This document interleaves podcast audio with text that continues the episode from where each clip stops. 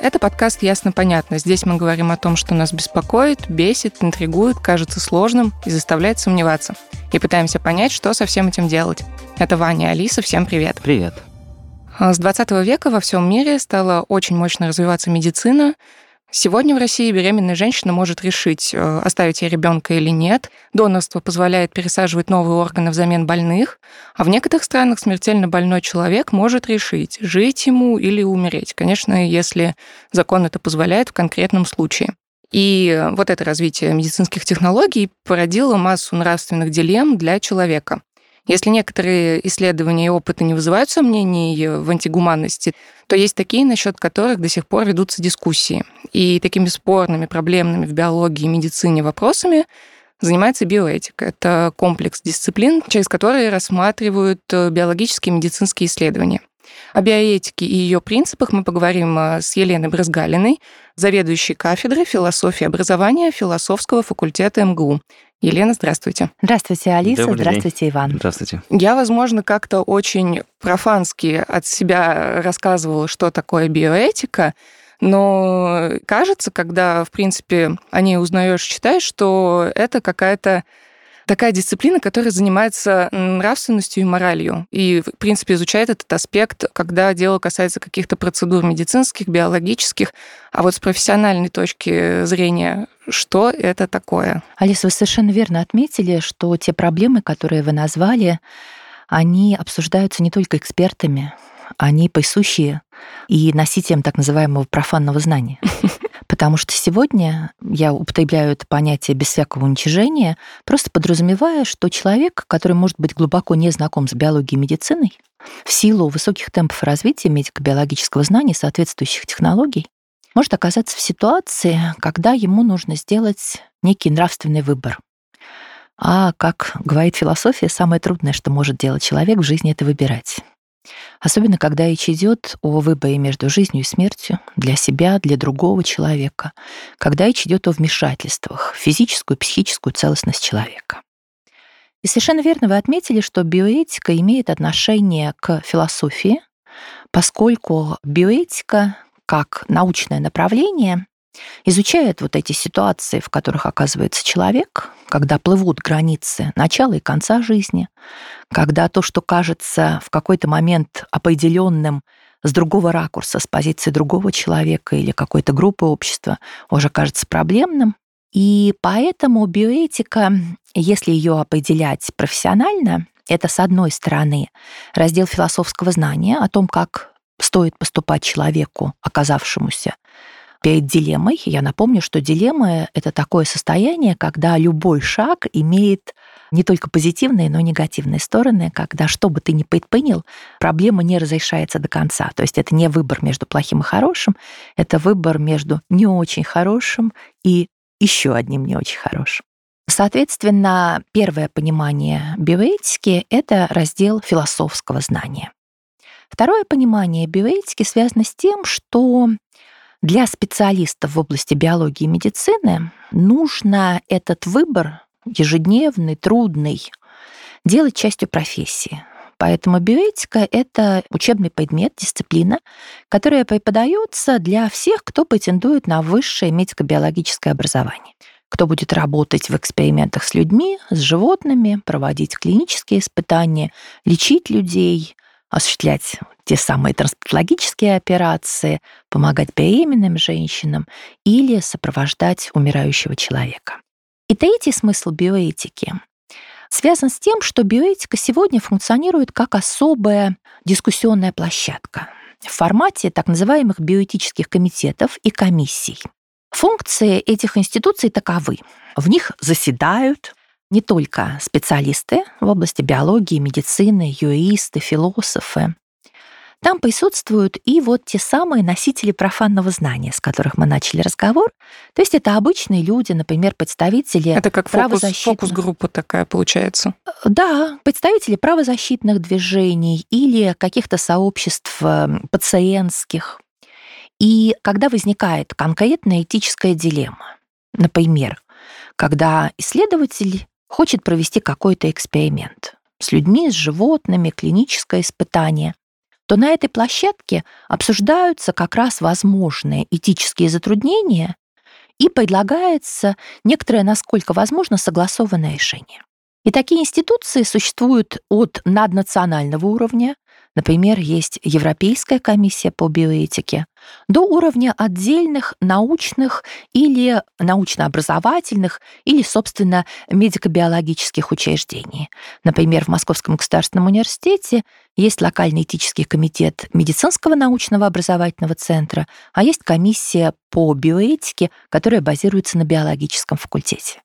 Поэтому с профессиональной точки зрения биоэтика одновременно область научных исследований, учебная дисциплина и особого типа социальный институт. А есть, вот э, я как носитель еще более профанного знания, э, какой-то, чтобы мы, эм, как бы наших слушателей не путали словом биоэтика, какой-то конкретный пример. Вот классический, я не знаю, золотая задача биоэтики, вот просто из жизни. Биоэтические ситуации относятся к четырем типам затруднений. Ага. Первое, когда речь идет о границе начала жизни.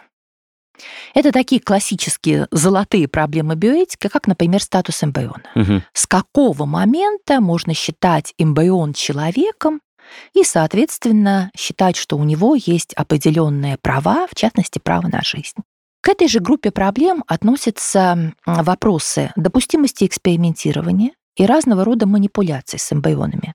Например, в рамках так называемых вспомогательных репродуктивных технологий экстракорпорального оплодотворения, искусственного оплодотворения, суррогатного материнства. Второй блок проблем, к которому обращается биоэтика, это вторая граница нашего бытия, это граница между жизнью и смертью. Это критерии смерти, проблемы их принятия обществом, потому что то, что предлагает сегодня биомедицина, как критерий смерти, а это критерий смерти мозга, может не приниматься, скажем, для православия ключевой орган сердца. Поэтому угу. человек с бьющимся сердцем, у которого будет диагностирована смерть мозга, не будет принят как умерший представителями, например, православного а такое бывает. Ну вот что вот так случалось? Да, в некоторых странах, например, человек может сам выбирать, по какому критерию констатировать его смерть. Не, по критерию виду... бьющегося сердца или умершего мозга. Бывает ли такое, что мозг умер, а сердце бьется? Безусловно. Сегодня развитие реаниматологии позволяют вот эту ситуацию между явно жив и явно умер растянуть на десятилетия. А-а-а. И в мире были случаи, когда, например, после автомобильных катастроф... Ну, это многолетняя кома. По медицинской поддержке люди находились в состоянии, диагностировать которое, кстати, медицина училась. Потому что вы употребили понятие кома, а на самом деле спектр терминов, с помощью которых угу. описывается это состояние в биомедицине, он очень широкий. Это, например, вегетативное состояние, стабильное вегетативное состояние. И представьте, когда на несведущего человека обрушивается вот этот совершенно ужасный, страшный ком, описывающий состояние близкого, и это на фоне переживаний, конечно, приводит к очень сильному стрессу.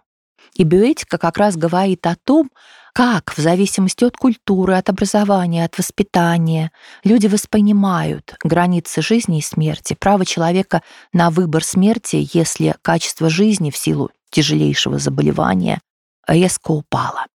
Поэтому вот эти проблемы критериев, а, оправданности применения критериев в той или иной социокультурной ситуации, даже экономические аспекты умирания с этической точки угу. зрения – это второй блок проблем биоэтики.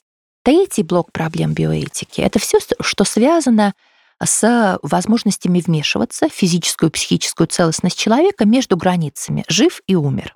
Это проблемы экспериментирования, проблемы трансплантологии и проблемы психиатрии. Четвертое, очень острое сегодня в ситуации пандемии группа проблем – это конфликты между индивидуальными и общественными интересами по поводу охраны здоровья. Вот когда я читаю курс биоэтики, еще несколько лет назад, и это было традиционным, в моей учебной программе вот этому блоку проблем я уделяла меньше всего внимания.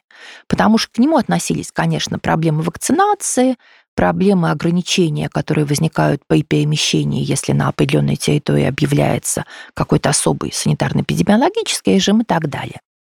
Дело в том, что биоэтика традиционно обращала внимание и держала в фокусе автономию индивидуального человека. А вот почему я сказала о том, что пандемия немножко сместила акценты? Потому что в пандемию стало понятно, насколько индивидуальная человеческая жизнь и здоровье индивидуального человека зависит от того морального выбора, который делают другие люди. Потому что если мы смотрим на вакцинацию, это классический пример именно биоэтического выбора. Вот представьте, вы несведущий в вопросах медицины человек.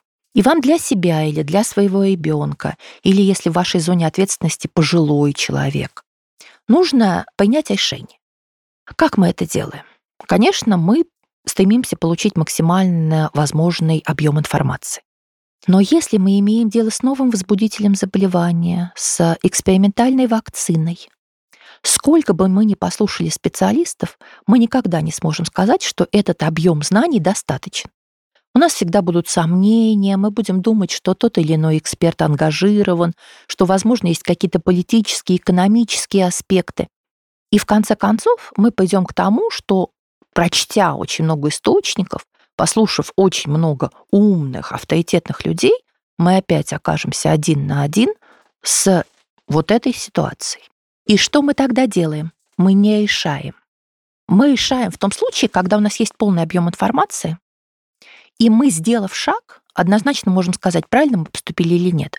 Вот я всегда студентам привожу такой пример. Вот, Иван, вы же покупали себе новую модель мобильного телефона? Был момент такой, да. Вы же всегда себе формулировали, какие критерии для вас важны при выборе модели. Ну, наверное, в принципе, да. И когда вы купили телефон, примерно через сколько вы могли сказать, правильно вы выбрали или нет?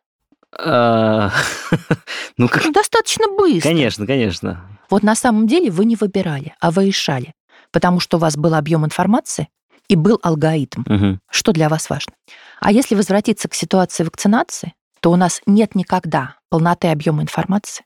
Это относится ко всем медико-биологическим вопросам, Мгм. потому что в биомедицине четкий ответ дает только посмертное вскрытие. Но мы же не хотим быть правыми такой ценой.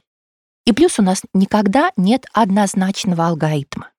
И вот биоэтика как раз о том, что в этой критической ситуации мы не столько опираемся на знания, сколько на те этические, моральные ориентиры, которые у нас есть которые мы воспринимаем через воспитание, образование, через семейную традицию, через собственные размышления. И вот здесь источник конфликта, потому что мы все, будучи людьми, обладаем одинаковым пулом ценностей, набором. А вот иерархия у нас у всех разная. То есть один будет делать выбор, исходя из приоритета личного, эгоистичного, автономного, а другой будет из чувства ответственности за другого, за близкого, за дальнего. И культуры различаются тем, что они держат в фокусе, индивидуальное или коллективное. Да, это, конечно, очень философский, на самом деле, э, какой-то вот этот вот момент с точки зрения вакцинации, потому что до последних пяти минут я вообще не задумывался, что история вакцинации и вообще вся эта история последних полутора лет уже, наверное, получается, вакцинации, это наверное, главный биоэтический вопрос вообще в принципе. То есть здесь нет как такового ну, другого вопроса. Это просто человек, он либо верит, либо нет, по большому счету, опираясь на, на что угодно, конечно. Но даже если даже если говорить про вот этот вот четвертый, не знаю, четвертый столб биоэтики, есть ли у биоэтических вопросов и вот, вот этих вот какое-то решение? Или это всегда ну вот, как идет и идет, туда-сюда. Нет каких-то там, не знаю, правил Одно- Однозначных ответов. Да. Биоэтика отличается от э, права. Право всегда содержит однозначные нормы. Биоэтика немножко другой регулятор, потому что в обществе, если мы говорим об коллективном нашем совместном общежитии, важны и четкие нормы, установленные правом, и этические принципы. Вот этические принципы отличаются тем, что они провозглашаются как ориентиры. Мне очень нравится такое указание «маяки». Вот, например, уважение человеческого достоинства или правдивость, или конфиденциальность, или получение добровольного информированного согласия. Но как конкретному участнику ситуации на этот маяк двигаться, биоэтика не предписывает. Вот то, как поступит конкретный врач, медицинская сестра, родственник пациента, сам пациент, будет задаваться не сводимым к четкой формулировке правовой нормы набором обстоятельств. Да, конечно, право важно, но право всегда устанавливает что называется, минимум добра. Потому что право не может предусмотреть тех э, уникальных биографических особенностей, которые есть у каждого из нас. А биоэтика пытается учесть совершенно неповторимые обстоятельства нашей жизни, которые не сводимы к расчету. Вот если мы вернемся к нашему примеру с мобильным телефоном. Угу. Представьте ситуацию, женщине поставлен диагноз рака груди, и врач ей говорит, что вот в пятилетнем диапазоне Выживание зависит от того, как будет э, удалена молочная железа, сегментарно или тотально. И говорит, что вероятность выживания в пятилетнем диапазоне отличается на 25%. Вы думаете, женщина садится и рассчитывает? Угу. Она смотрит, какая у нее семья, как муж относится, чего она больше боится, что для нее в приоритете. Угу. И даже не все может артикулировать. Понимаете, поэтому человек, оказавшийся в этой ситуации выбора, вот вы сказали, верит, да, верить или не, не верить в вакцинацию, он оказывается перед необходимостью учесть очень много факторов. И тут и рациональные аргументы, да, я посчитаю, если у меня там экономические возможности длительного лечения или какого-то э, рекомендованного быстрого хирургического – но о чем-то я подумаю просто эмоционально, да, я никогда этого не допущу в отношении себя. А что-то будет результатом такого уникального, неуловимого в человеке, что делает нас, собственно, людьми. Поэтому никогда никаким устройством, никакому искусственному интеллекту мы не, не сможем передать вот этот личностный выбор, в экзистенциальных ситуациях, когда это касается, собственно, жизни. Но вот э, возвращаясь про выбор и технологии, но ведь получается, что если биоэтика как э, ну, наука, скажем так, в мире все-таки изучается уже там не первый десяток лет и не второй даже, у нас же все равно технологический процесс, он идет вперед.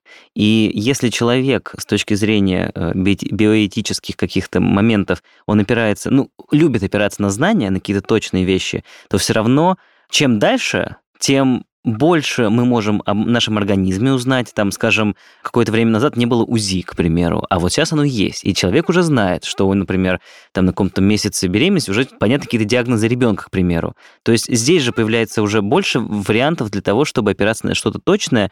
И получается, что и как бы тол- на- наука, толкая вперед вот и медицину, и исследования в том числе, она, получается, как бы помогает, видимо, биоэтике в этом смысле, если так можно выразиться? Биоэтика как раз и рождается от того, что научно-технологический прогресс опережает осмысление последствий для человека тех новых совершенно возможностей, которые появляются для того, чтобы не просто знать о своем теле, а активно в него вмешиваться. Я приведу пример из области, которую мы пока не обсуждали, которую я не называла как сфера биоэтических вопросов. Это так называемый биохакинг. Очень модное сейчас слово, когда на базе знания об организме отдельные люди, называющие себя биохакерами, погружаясь очень глубоко в знание о своем собственном организме, применяют к самому себе, как объекту испытаний, исследований, разные методы взламывания естественно заданных границ. Сегодня ты можешь запомнить 10 слов. Давайте с помощью наотропов посмотрим, как мы можем расшатать свои когнитивные способности. Или, например, сегодня я могу поднять 100 килограмм, а завтра, если я помогу своему телу не только физическими упражнениями, но еще какими-то мощными добавками, я подниму 150 и так далее. И в перспективе биохакинг говорит о том, что мы вообще должны взломать границы человеческой телесности, взломать границы умирания и смерти, потому что против смерти и умирания как бы протестует все человеческое существо, и медицина сегодня много достаточно зная о механизмах старения, тем не менее не имея одного единственного ответа на вопрос, почему мы стареем. А, Хотя, казалось бы. Да. Не может отменить, заменить точнее, вот этим точным знанием, пусть даже оно такое плюралистичное, размышление о том, ради чего все это. Ради чего мы живем, какой эволюционный смысл, возможно, у того, что мы смертны.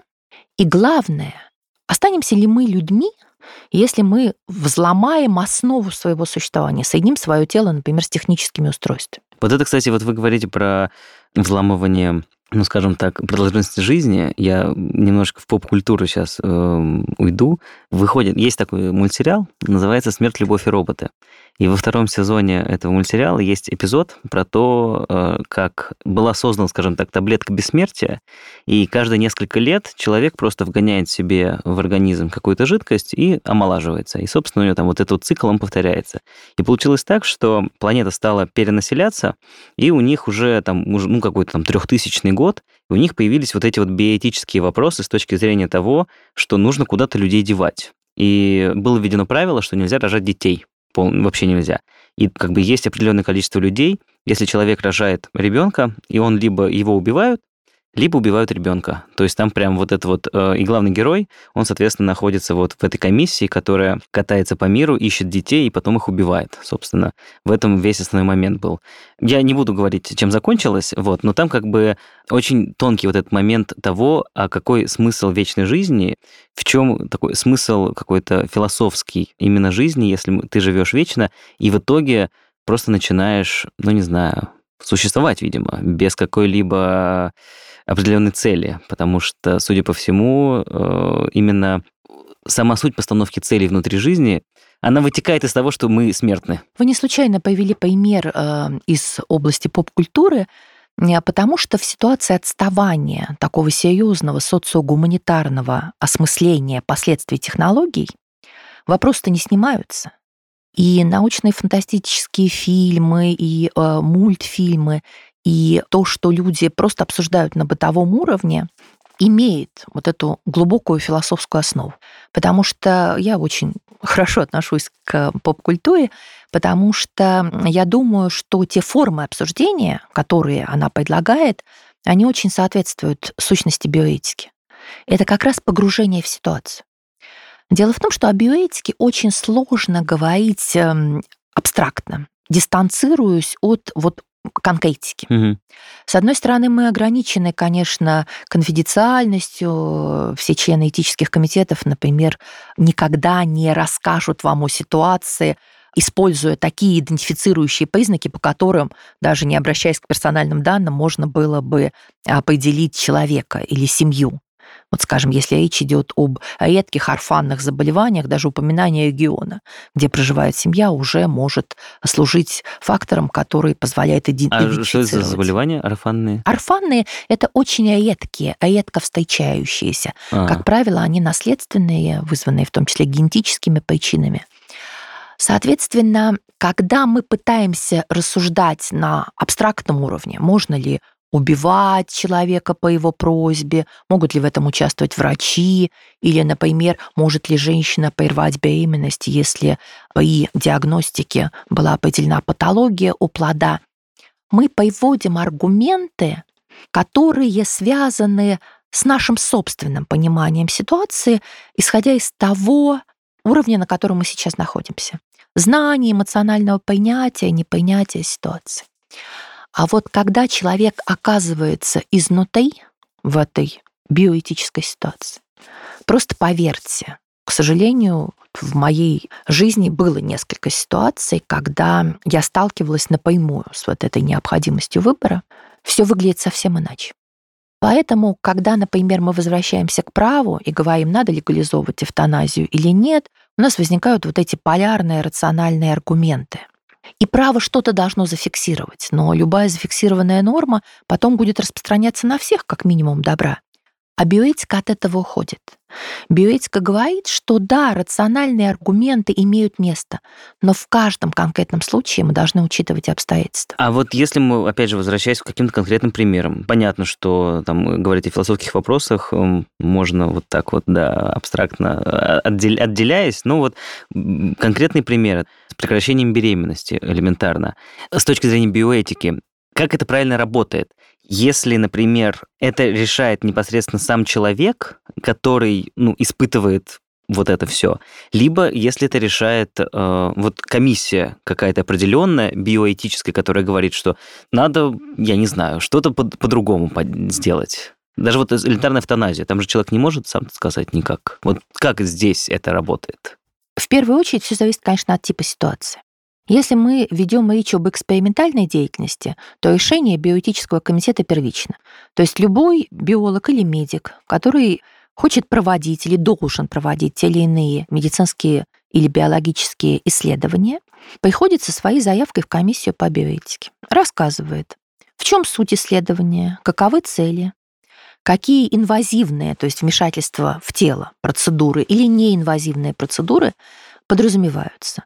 Ну, например, если у человека берется стандартный забор крови для э, того, чтобы получить данные об анализе крови, да, биохимию, например, а исследователь говорит, я возьму еще 10 грамм, и тогда эту кровь мы направим на исследование каких-то параметров, которые незначимы для этого пациента, для постановки его диагноза или лечения, но они могут нам дать картину, угу. что, например, в организме по определенной патологии еще изменяется, и когда мы наберем большую статистику, это будет вкладом в науку.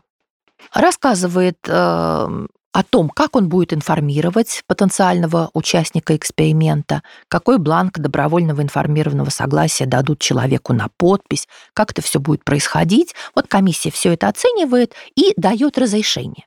Сегодня в мире ни один медико-биологический эксперимент с участием людей, добровольцев, здоровых или пациентов, а также животных, не проводится без предварительного рассмотрения биоэтическим комитетом ни один мировой журнал не напечатает статью с результатами эксперимента, если в редакцию не будет предъявлено из комиссии по биоэтике решение, полученное до начала эксперимента. Ни одна биоэтическая институция не дает разрешения на экспериментирование постфактум, когда эксперимент уже пройдет. А насколько давно это именно так происходит, что человек, в принципе, не может совершать, скажем так, какие-то довольно антигуманные эксперименты без э, биоэтического совета. На э, необходимость регламентации экспериментов с участием людей обратили внимание после Второй мировой войны, когда на Нюрнбергском процессе на скамье подсудимых оказались нацистские врачи, и правовой парадокс был в том, что они исполняли законы. А вот э, законодательных актов, на которые могло бы опереться следствия и обвинений просто не было, поэтому говорили действительно об антигуманности, о нарушении прав человека, но не было юридической нормы. И после Нюрнбергского процесса появился первый документ, он назывался Нюрнбергский кодекс, которым были зафиксированы правила. Но этого документа непростая судьба. Например, в нашей стране он был опубликован всего лишь в 1993 году. Аналогичная судьба его и была, э, была и в Америке. Дело в том, что на территории даже стран-победительниц во Второй мировой войне эксперименты так или иначе продолжались, потому что было распространено мнение, что нацистские врачи — это садисты, психопаты, и для нормального, нормальной медицины, такой не варварской, экспериментирование в таких формах просто вообще быть не может. Но в середине 60-х годов был, был опубликован такой очень короткий аналитический доклад, где не было упоминания американских клиник, но из контекста было понятно, что в Америке продолжаются а, эксперименты, нарушающие ключевой принцип Нюрнбергского документа. Это абсолютная необходимость получить добровольно информированное согласие. И стало ясно, что вообще без экспериментов медицина не может. И, соответственно, после второй половины 60-х годов, примерно с 70-х, стали возникать вот биоэтические комитеты, которые специально занимаются разрешением экспериментов. Это первая ситуация. Дальше вы задали вопрос, относится ли к ведению комиссии решение женщины, например, например да, да. о прерывании беременности. Нет, не относится. Угу. Теперь эвтаназия. Здесь, опять же, зависит от законодательства страны. Наверное, самый известный пример – это законодательство Голландии, где вообще-то эвтаназия была практика еще до юридического разрешения. Например, в этой стране, когда человек неоднократно высказывает просьбу помочь ему уйти из жизни, врачи, идя ему навстречу, на самом деле не освобождаются от ответственности. После смерти выдаются свидетельства, где обязательно указывается, что смерть наступила в результате медицинского воздействия. Работает коронер, ну, человек, выполняющий функции аналогичные нашему следователю. И дальше потом выносится вердикт. Есть ли какая-то правовая компонента в том, что происходило?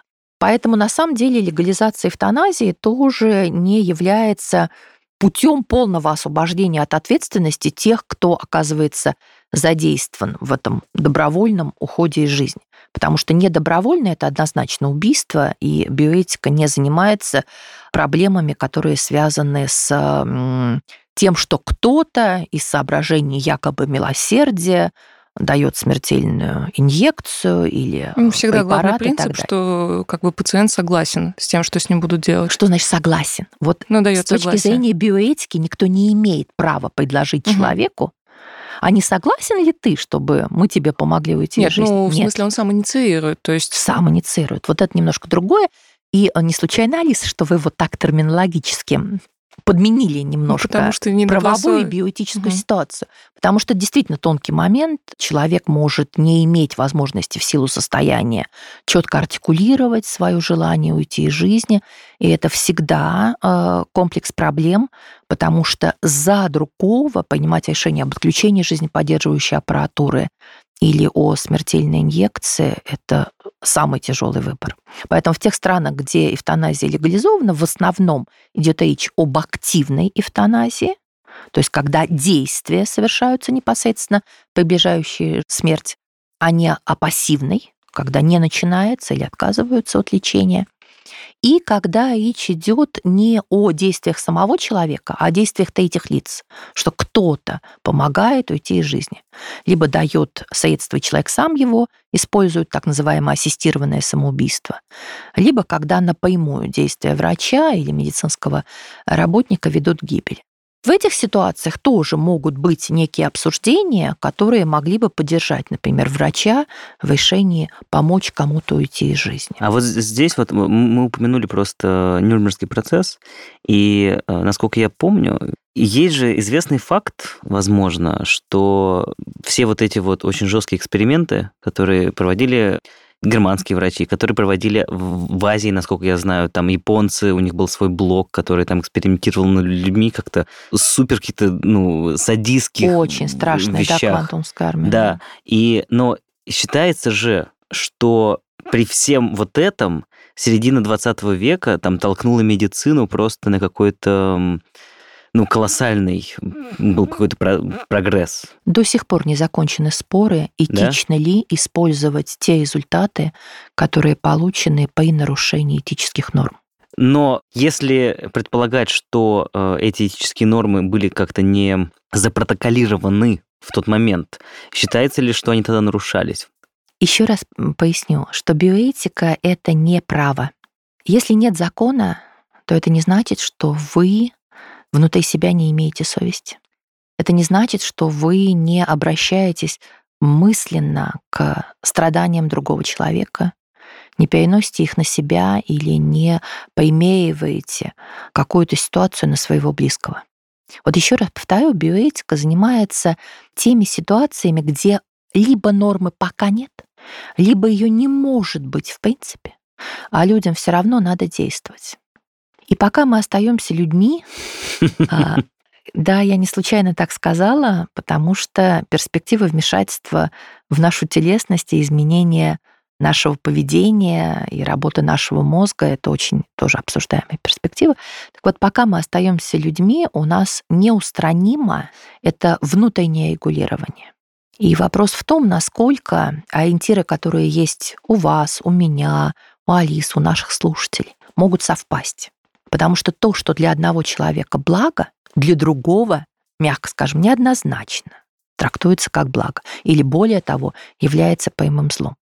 Поэтому здесь соотношение, да, право женщины принять решение в отношении не своего тела, это тоже терминологически очень часто угу. подменяют, да, потому что развивающаяся жизнь не является телом женщины, ага. даже с генетической точки зрения.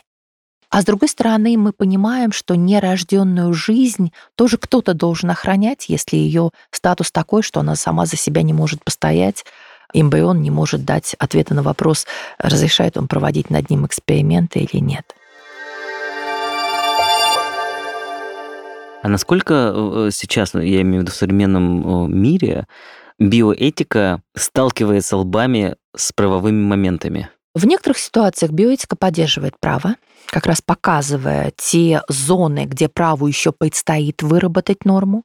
Дело в том, что право всегда фиксирует какие-то правила, сложившиеся в отношении уже устоявшихся коммуникаций между людьми, в отношении уже развитых социальных отношений.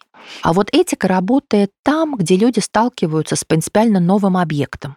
Например, искусственно синтезированная жизнь, угу. да, или новые технологии, технология редактирования генома, или новыми социальными отношениями, отношения между суррогатной матерью и заказчиком процедуры. Людям уже здесь и сейчас надо действовать. А нормы права еще нет, поэтому помогает биоэтика.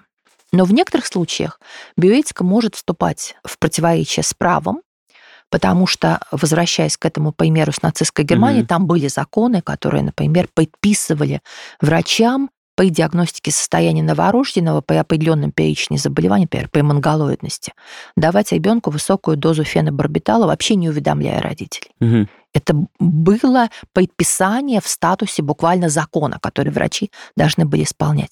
Но мы понимаем, что с этической точки зрения их действия противоречат этическим нормам. Поэтому отношения между правом и этикой, они сложные. Они зависят от типа ситуации, от э, уровня развитости правовой системы, даже от самой правовой системы. Потому что, например, англосаксонское прецедентное право может опираться на однажды принятое решение. Угу. Мы в другой правовой семье, и у нас нормы всегда требуют однозначной трактовки, определяя некоторую четкую позицию, как действовать человеку. А вот если мы говорим, например, опять же, грубо говоря, сталкивая биоэтику и право. Право — это как бы, скажем так, свод правил, он описан, он описан по пунктам, по страницам, все очень четко.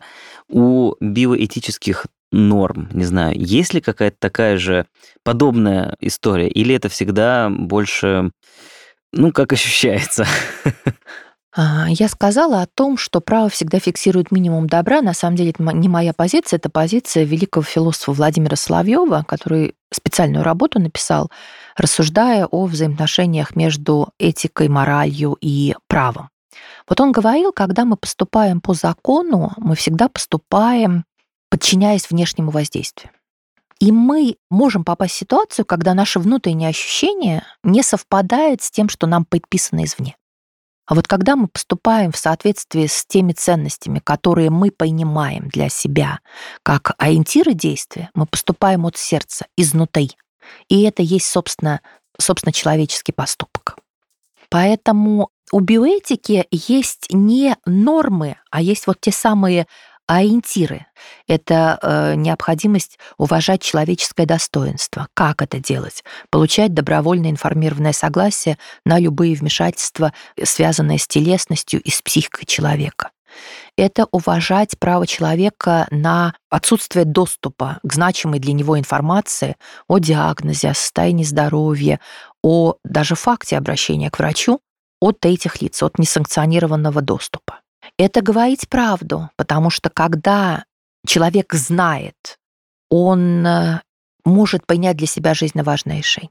В русской традиции медицины очень многие великие русские врачи, Мудров и Пирогов, они говорили о том, что от человека нужно скрывать правду о последнем диагнозе, потому что человека нельзя лишать надежды. Угу. Это один из факторов, который помогает бороться.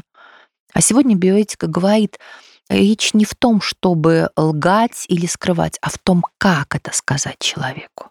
Как сказать правду о последнем диагнозе, потому что если вы говорите человеку правду, вы уважаете его. Вы даете ему возможность осуществить очень важные шаги, которые, возможно, он бы не сделал, если бы от него правда была скрыта. Когда я работаю со студентами-медиками, как раз мы обсуждаем вопрос о том, как эту правду сказать. И я всегда привожу пример с Пушкиным. Когда вот смертельно раненого Пушкина повезли в его квартиру на мойке, собрались его друзья, в том числе придворный врач Арент, и Пушкин обратился к нему с вопросом, правда ли я умру. И тут прям в лоб ему сказал. И тогда этот же вопрос Пушкин задал своему другу. «Даль, скажи, правда ли я умру?» И тот сказал фразу такую, слушайте, мы на тебя надеемся, право слово надеемся. Да, он не обманул. Угу. Но вот то, как подается информация, Это один из моментов, он на стыке, конечно, это не чистая проблематика биоэтики, это проблема еще и медицинских коммуникаций, и этикета. Например, врач не должен присаживаться на постель больного, или врач должен стучаться, входя в палату. Это дом пациента на определенное время. Это этикет, это не чистая биоэтика, но здесь тоже, тоже все взаимосвязано. Поэтому есть некие ориентиры. А вот как поступить, если ты понимаешь, что ты должен уважать человеческое достоинство? Невозможно врачу прописать до деталей, как бы это сделал закон, как это конкретно делать. Да? Поставить ширму в кабинете, чтобы за ней можно было раздеться, чтобы случайно открывшаяся дверь не э, давала доступ к телу человека, который готовится к медицинским манипуляциям. Да? Угу. Постучаться на входе в палату, не присаживаться к нему на постель, обратиться по имени отчеству и так далее и тому подобное. Поэтому невозможно на уровне такой же детализации, как работают правовые нормы, прописать специалисту каждого медико-биологического направления, что ему делать. Именно поэтому биоэтика закладывает вот эти ориентиры, чтобы в каждом конкретном случае, общаясь с конкретным человеком, с конкретной семьей, в конкретной ситуации, любой медицинский работник ну как бы через сквозь призму вот этих этических норм смотрел на себя и на другого. А что сделать в конкретной ситуации, чтобы человеческое достоинство уважалось? Ну, все это обсуждая, я, в принципе, понимаю, что биоэтика, она направлена на людей, которые занимаются некими исследованиями. Это во многом для них, чтобы у них был ориентир, как нужно поступать. То есть то, что вы говорили, врач в зависимости от ситуации понимает, как ему ту или иную вещь преподнести. А вот э, такой момент. А получается ли у специалистов биоэтики, у принципов биоэтики примирить, допустим, два вот прям противоборствующих лагеря, как э, те же противники вакцинации и те, кто за вакцинацию вот сейчас. Противники абортов, те, кто за аборты. Мы с вами уже отмечали, что биоэтика направлена не только на специалистов. Вообще делать этот биоэтический личностно значимый выбор приходится каждому человеку. В ситуации вакцинации так вообще каждому. А сегодня мы говорим еще и о выборе подростков. Поэтому, наверное, я скажу так, нас никто не учит тому, как этот выбор делать. Ну, я скорее про то, что могут ли э, люди, которые понимают биоэтику, ну, помириться между собой, говоря о каком-то вот таком остром проблемном вопросе. Скажите, пожалуйста, а могут помириться между собой экономисты, которые предлагают разные способы сдерживания инфляции? Или могут ли помириться между собой правоведы, отстаивая в рамках какой правовой традиции должна развиваться конкретная страна и так далее? Вот общество устроено так, что через противоречия происходит развитие. Это классическая философская установка. Противоречия неустранимы. Еще раз повторю, что всегда есть разница в том, а, на что мы ориентируемся, действуя. Поэтому задача биоэтики не столько найти какое-то решение, удовлетворяющее всех. Вряд ли оно возможно в тех случаях, когда затрагивается жизнь и здоровье человека. А вот показать, что у любой позиции есть альтернатива, что у любого решения есть риски и есть польза, и их нужно соизмерять. Вот это биоэтика может. Поэтому, если возвращаться к вакцинации, один из вопросов, который сейчас дискутируется, это вопрос об оправданности тех мер, которые, например, предлагают государства. Биоэтика очень четко фиксирует, что все меры, а, должны быть четко с научной точки зрения оправданы той наличной ситуации, которая складывается в конкретной стране, и второе, что эти меры должны быть понятны и прозрачны обществу. Например, если вводится какое-то ограничение, на какой срок? При каких условиях эти ограничения будут сняты? Вплоть до количественных показателей, да? Когда, например, упадет порог заболеваемости до такого уровня, мы отменяем то-то. Угу. Когда упадет до другого уровня, мы отменяем то-то. Вот биоэтика говорит о том, что уважать достоинство — это не значит принимать любой выбор человека, если, например, этот выбор связан с опасностью для другого. Биоэтика говорит о том, что знание лежит в основе любого решения. И вот сделать прозрачным, например, те основания, по которым предлагаются какие-то меры, связанные с коллективным иммунитетом, с общественным здоровьем.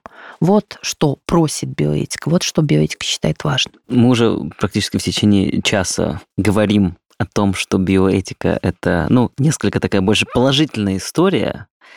А был, были ли э, прецеденты, может быть, примеры за все время существования биоэтики как науки, когда, наверное, биоэтический, грамотно сформированный биоэтический момент оказывался не совсем правильным, и что все-таки иногда нужно перешагнуть вот эту вот человечность и сделать как надо. Как надо науки вы имеете да, в виду? Да, да, именно вот, да. В биоэтических комитетах тоже, конечно, работают люди, и у них есть свои интересы и свои личные пристрастия. Но буквально прошлым летом была история с разрешением эксперимента по проверке коррекции уровня витамина D у детей. Любой научный эксперимент требует наличия контрольной группы. Да, то есть, например, одна группа испытуемых получает препарат, другая группа не получает. И вот в том конкретном эксперименте, про который я рассказываю, была такая контрольная группа детей, которые вообще не получали никакой коррекции медикаментозной низкого уровня витамина D. С научной точки зрения, да, действительно, мы имеем вот чистый, выстроенный по правилам, статистически выверенный результат эксперимента, которому мы можем доверять. Но не оказание помощи детям, у которых уже выявлен дефицит, mm. с этической точки зрения некорректно. Но разрешение на такой эксперимент было дано. Угу. Я больше скажу, даже усилю ваш вопрос. Дело в том, что не все экспериментаторы относятся суперположительно к необходимости до начала эксперимента проходить вот эту биоэтическую институцию. Потому что надо заполнить заявку, посмотреть самому в первую очередь, насколько планируемый тобой эксперимент соответствует биоэтическим нормам. В какой-то степени ученые это такие мономаньяки, которые сосредоточены на решении своей проблемы, но наука и не развивается, если не будет таких влюбленных в научную методику, желающих достичь результат, но не любыми средствами. Вот о чем говорит биоэтика. Угу. Поэтому да, можно встретить позицию когда какой-нибудь биолог скажет, ну вот еще планируя свой эксперимент с мышками, не буду я объяснять этим дилетантам, несведущим, угу почему мне нужно столько мышей, а не меньше, как они хотят. Но биоэтика — это попытка пройти между сциллой абсолютно свободного экспериментирования, которое может быть опасно для общества и для индивида, и хаибдой тотального запрета, который может затормозить развитие биомедицины и науки в целом. Общество все время ищет способы, как после вот этих страшных историй с Нюрнбергским процессом или еще одна не менее известная, вошедшая в фильмы и в книги история с не до конца проверенным препаратом, употребление которого женщинами, ожидающими ребенка, привело в мире к рождению детей без конечностей. И еще множество примеров, когда развитие науки выводит на совершенно новые, да, как я уже сказала, объекты, ситуации и конфликты. Сегодня общество не может разрешить бесконтрольное проведение таких серьезных экспериментов и применение таких серьезных технологий. А я еще mm-hmm. вот какую вещь скажу. Понимаете, это же противоречие. Когда технология новая, мы ее можем контролировать. Потому что, в принципе, биоэтики близки, например, тому, что сегодня пытаются внедрить в плане искусственного интеллекта. Да, вот пока мы мало взаимодействуем с системами искусственного интеллекта, мы их можем контролировать. Но если вот эта новая технология становится широко используемой, и нам известны все ее последствия, плюсы и минусы, ее уже невозможно контролировать. Угу. Вот пока все только начинается, мы с вами можем спорить. Вы скажете, искусственный интеллект даст прекрасные результаты, посмотрите, какие экономические эффекты. Елена Владимировна будет приводить какие-то примеры, связанные с эм, ограничением свободы человека, вообще ставить вопрос, можем ли мы передать человеческий выбор машине. Вы можете махнуть рукой и скажете, да подождите, технический прогресс снимет все ваши опасения. И мы будем говорить слово против слова. Но пока это можно контролировать. А вот когда мы уже будем иметь доказательства, возможности контроля будет мало. Поэтому все им человечество ищет какие-то способы пройти по средней линии. Вот э, говоря как раз про среднюю линию, вы, вы рассказали про ученых, которые, мол, что я еще буду тут э, с кем-то согласовывать, все ради науки, так сказать, сложим головы. Есть подобная история у некоторых кинорежиссеров, к примеру, когда они, ну, это было раньше, сейчас-то, конечно, там э, все проверяется по 100 тысяч раз, и, слава богу, есть компьютерная графика в том числе. Ну, вот элементарно даже в известном фильме «Апокалипсис сегодня» Копполы, там есть момент в конце, где туземцы приносят в жертву корову. И там это снято по-настоящему. То есть там по-настоящему убивают корову. Это такой очень э, известный, наверное, в, в кино вот момент. Тарковский также да, поступал да, вот в свое время. Там у него лошади ноги ломали на э, лестницах, но зато э, Андрей Рублев получился Андреем Рублевым. Вот в таком стиле. С точки зрения как, как будто бы э, там этики, ну, будем так говорить, и как-то, ну, жалко, конечно, жалко, и животных жалко, и, может быть, оно и не стоило того, естественно. Но вот если мы возвращаемся э, в современный мир и говорим про биоэтику с точки зрения животных, про эксперименты, про не знаю, там, чтобы не страдало животное, его там усыпляют. Это же тоже довольно частый же момент. Я вот помню, когда там в детстве Бетховена смотрел, и там и вторую часть, и когда там казалось, что усыпить собаку это просто что-то сверхпонимание, как можно усыпить собаку. Собака же не скажет ничего там, ну все, не хочу рожать, не хочу жить. Вот как и здесь это работает. Если мы говорим об этических ориентирах в экспериментах с животными, то они тоже определены. Первый ориентир – это уменьшение, уменьшение количества животных, потому что для каждого типа эксперимента сегодня есть статистика. Какое количество животных конкретного вида в каких исследованиях дает статистически значимый научный результат. И поэтому любой ученый, который планирует эксперимент, сначала смотрит, что сделали до него. И уже, например, количество животных соизмеряет с теми рекомендациями, которые есть. Дальше он думает, можно ли использовать для получения релевантного результата не высокоуровневых животных, да, а с развитой, например, нервной системой, а более низкоорганизованных животных. В крайнем варианте смотрит, а можно ли заменить животное моделью, например, вместо целостного организма работать с каким-то компьютерным аналогом, например, устройства кожи, чтобы проверять какой-то косметический продукт на угу. предмет его безопасности. Первый ориентир уменьшить, да, уменьшить количество животных, уменьшить уровень, уровень сложности, возможно, заменить модель. Второй ориентир – это повысить качество эксперимента. То есть если уж животные в эксперименте страдают, то подумай, что ты можешь сделать для того, чтобы выстроить эксперимент грамотно. Вы знаете, вот для меня тоже было открытием, что даже разница в подстилке, которая в клетках у животных в вивариях используется, может стать фактором, влияющим на результат. И, например, нельзя будет сопоставить исследования, проведенные в одном вивае, где животные живут на одних подстилках, с результатами эксперимента в другом вивае, где используются подстилки другого производителя. Поэтому качественно поставленный эксперимент оказывается связанным с этичностью, потому что основное страдание животное переживает не в момент каких-то манипуляций, а просто по факту жизни в этих стесненных э, лабораторных условиях. В общем, хорошая практика, она всегда связана с этичностью. Вот если ты правильно все делаешь, это не значит, что ты идешь против этики. Вот это парадоксально. Еще раз повторяю, что для меня тоже было открытием, когда вот я общаюсь с биологами, которые осуществляют эксперименты, они говорят, что биоэтика — это не столько средство ограничить их, сколько средство их защитить. Потому что любой человек, который экспериментирует с животными, он понимает, что он причиняет страдания и тоже мучается от этого. А вот с точки зрения того, что это эксперимент, окей. А если мы говорим с точки зрения отношения, вот такого отношения к животным, но в формате все-таки обычной жизни, обычных, не знаю, людей, вот элементарно. Ну, например, новость. Недавняя новость. По-моему, где-то в Алтайском крае девочку загрызла стая собак бродячих, там их, там, не знаю сколько, 10 собак там был массовый э, людской сход, они такие, нужно, и там охотники, все, пойдем отстреливать.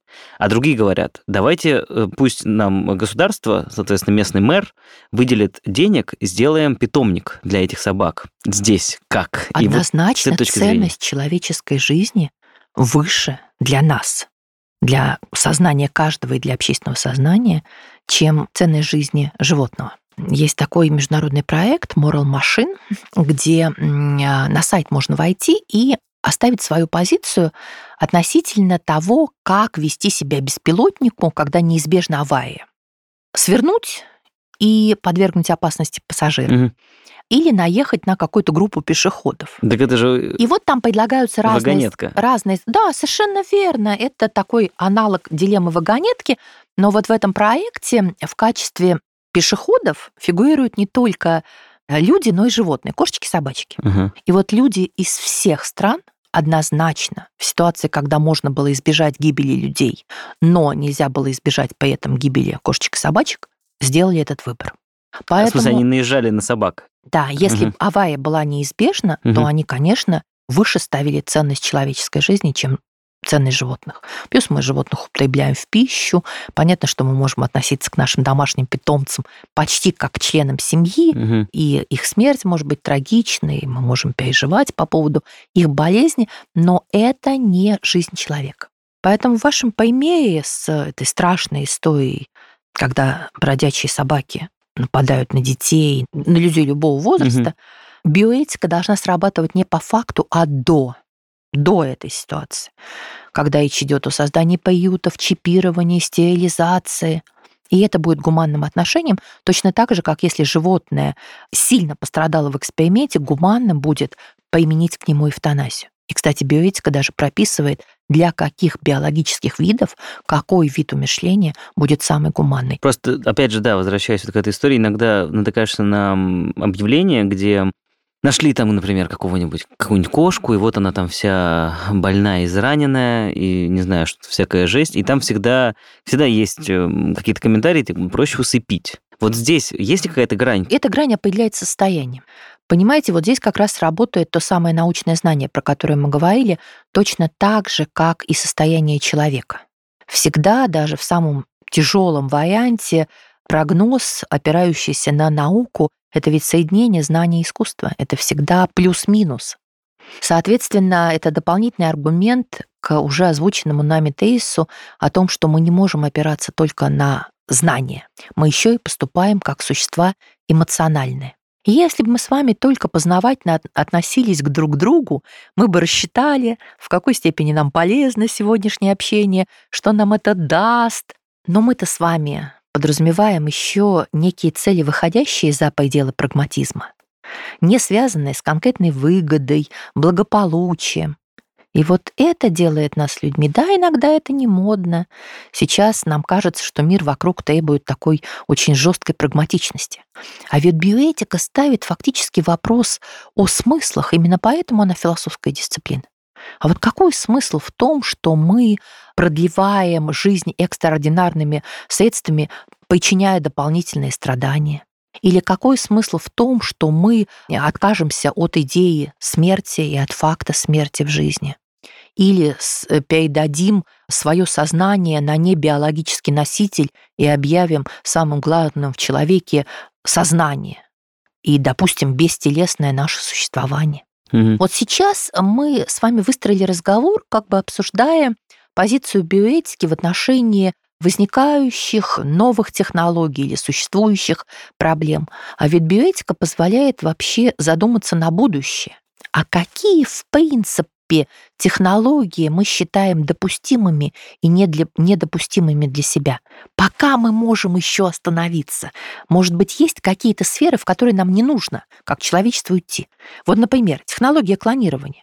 На э, млекопитающих опробована. Мы тоже млекопитающие. Мгм. Можно перенести технологию на человека? Можно.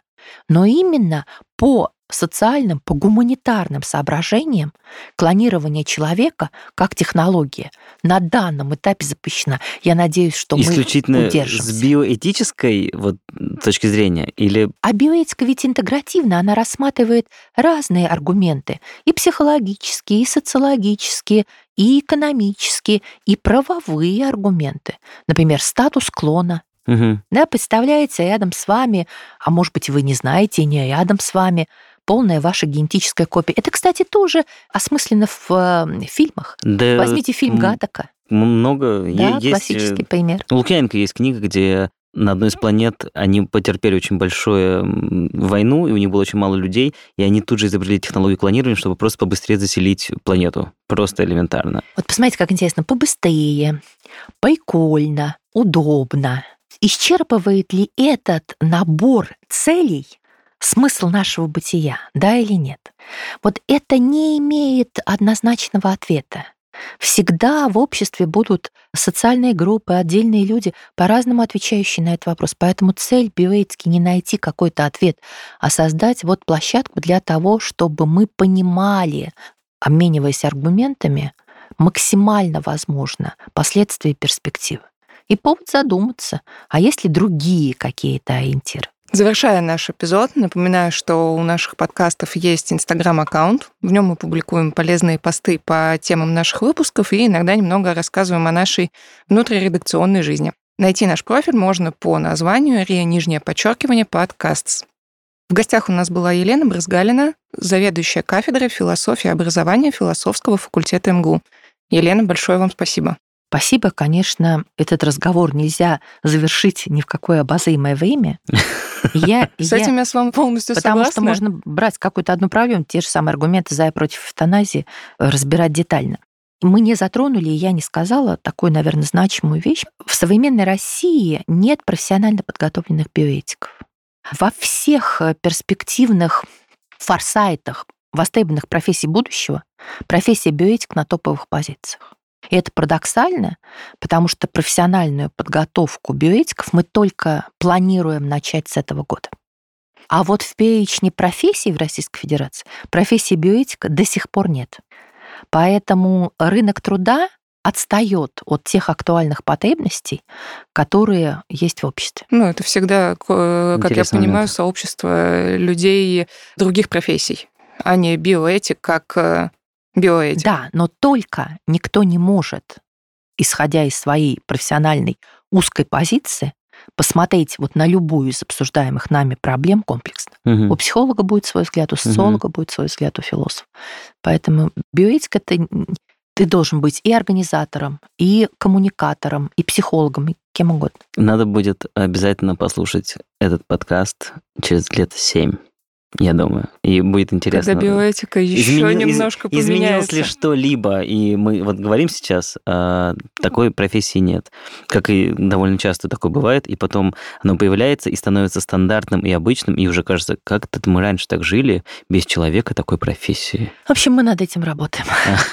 С вами были Ваня и Алиса. Всем пока. Пока.